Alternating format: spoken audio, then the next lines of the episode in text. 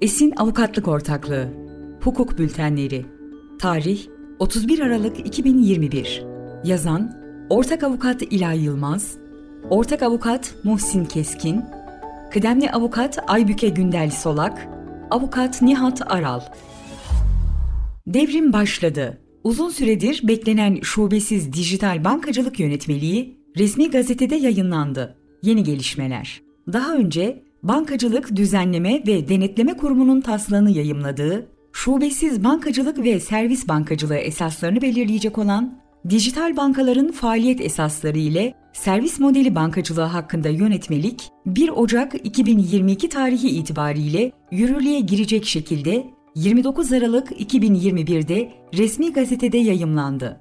Yönetmelik ne getiriyor? Yönetmelik, fiziksel bir şube olmaksızın sadece dijital kanallar üzerinden hizmet verecek bankaların faaliyette bulunmalarına imkan tanıyacak, şubesiz bankaların faaliyet esaslarını, şartlarını ve servis modeli bankacılığı esaslarını belirliyor. Dijital bankacılık, kuruluş, faaliyet izni şartları. Dijital bankaların asgari ödenmemiş sermayesi 1 milyar Türk lirası olacak. Dijital bankalar, genel müdürlük ile genel müdürlüğe bağlı hizmet birimleri dışında teşkilatlanmaya gidemeyecek, fiziki şube açamayacak ve genel müdürlükleri fiziki şube olarak kullanamayacak. Bununla birlikte bu bankalar müşteri şikayetleri için en az bir fiziki ofis açmakla yükümlü olacak. Başvuru sahibinin, hakim ortaklarının teknoloji, elektronik ticaret ya da telekomünikasyon hizmetleri sunan tüzel kişiler olması durumunda kurum söz konusu hakim ortak tüzel kişilerin veya bu tüzel kişilerin kontrolünü elinde bulunduranların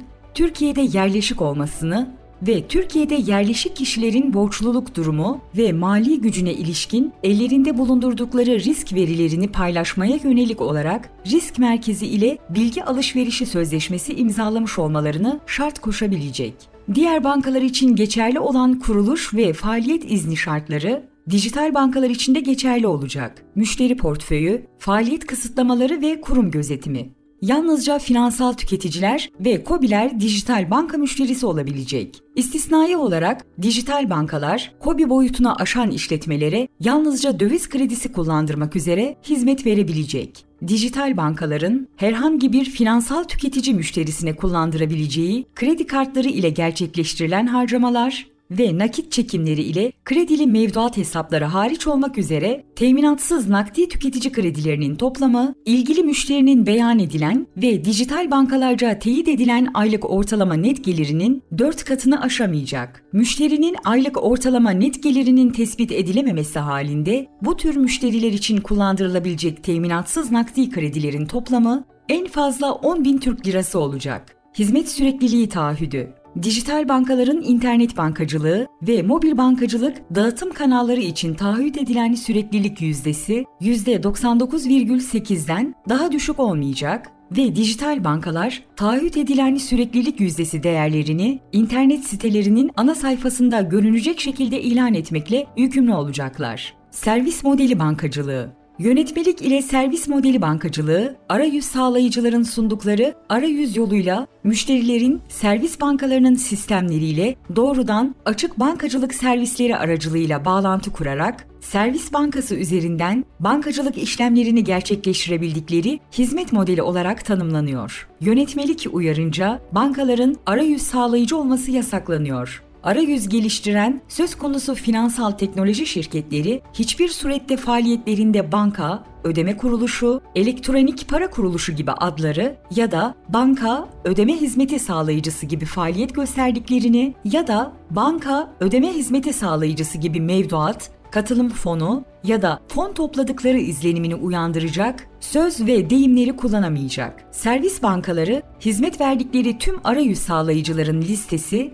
ve hangi bankacılık hizmetlerini kullandırdıklarını internet sitesi üzerinden yayınlayacak ve arayüz sağlayıcılar ile imzaladıkları her hizmet sözleşmesini, her sözleşme değişikliğinin bir örneğini kuruma iletecek. Servis Bankası'nın arayüz sağlayıcı ile yaptığı sır niteliğindeki bilgi paylaşımları ile arayüz sağlayıcının sistemlerinden müşterilerin başlattığı işlemler, sır niteliğindeki bilgilerin paylaşılması hakkında yönetmelik kapsamında olacak. Arayüz sağlayıcıya müşteri talebi doğrultusunda aktarılan sır niteliğindeki bilgiler ancak işlemenin arayüz sağlayıcı ile müşteri arasındaki sözleşmenin kurulması veya ifası ile doğrudan ilgili ve gerekli olduğu, arayüz sağlayıcısının hukuki yükümlülüğünü yerine getirebilmesi için zorunlu olduğu veya arayüz sağlayıcı için hakkın tesisi, kullanılması veya korunması için zorunlu olduğu hallerde arayüz tarafından ya da arayüz sağlayıcı adına arayüz sağlayıcısının hizmet aldığı taraflarca işlenebilecek. Yönetmelikte servis bankası ile arayüz sağlayıcı arasındaki hizmet sözleşmesinde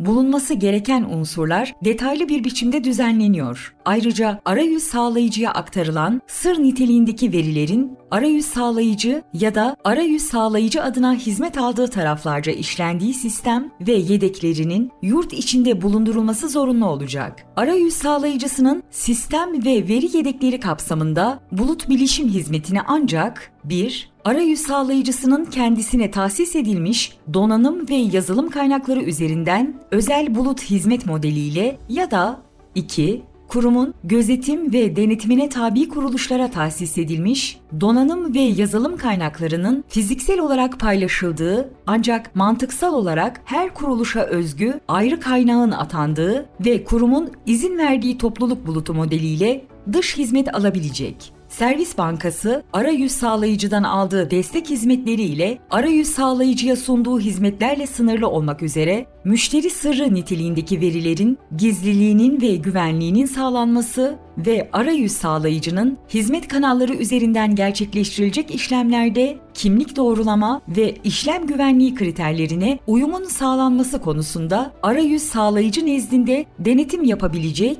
ve ilgili bilgi, belge ve kayıtları inceleyebilecek. Mevcut bankaların durumu Hali hazırda faaliyet izni bulunan bankaların faaliyetlerini dijitale taşımak için ayrıca bir başvuru sürecine girmelerine gerek olmayacak. Ancak söz konusu bankalar faaliyetlerini kısmen ya da tamamen dijital bankacılığa taşımak istemeleri halinde mevcut şubelerini kurumun uygun göreceği bir plan dahilinde kapatmaları gerekecek. Bununla birlikte bankaların faaliyetlerini sadece elektronik bankacılık hizmetleri dağıtım kanalları ile gerçekleştirmek istemeleri halinde söz konusu bankaların bilgi sistemlerinin kurum teşkilat yönetmeliğine göre yerinde denetime konu edilmesi ve kurumun söz konusu bankaların bilgi sistemlerinin yeterliliği konusunda uygun görüşünün alınması gerekecek. Sonuç Yönetmelikle uzun süredir merakla beklenen ve ülkemizde yeni nesil bankacılık olarak yükselecek olan şubesiz bankacılığın genel hatlarının belirlenmesi ve bankaların finansal teknoloji kuruluşlarına sağlayacakları altyapı ile bu şirketlerin finansal ürün ve hizmetler sunabilmesine olanak sağlayan servis bankacılığı modeli hayata geçiriliyor. Yönetmeliğin 1 Ocak 2022 tarihinde yürürlüğe girmesiyle birlikte bankacılık faaliyetlerinde yeni bir dönem başlayacak.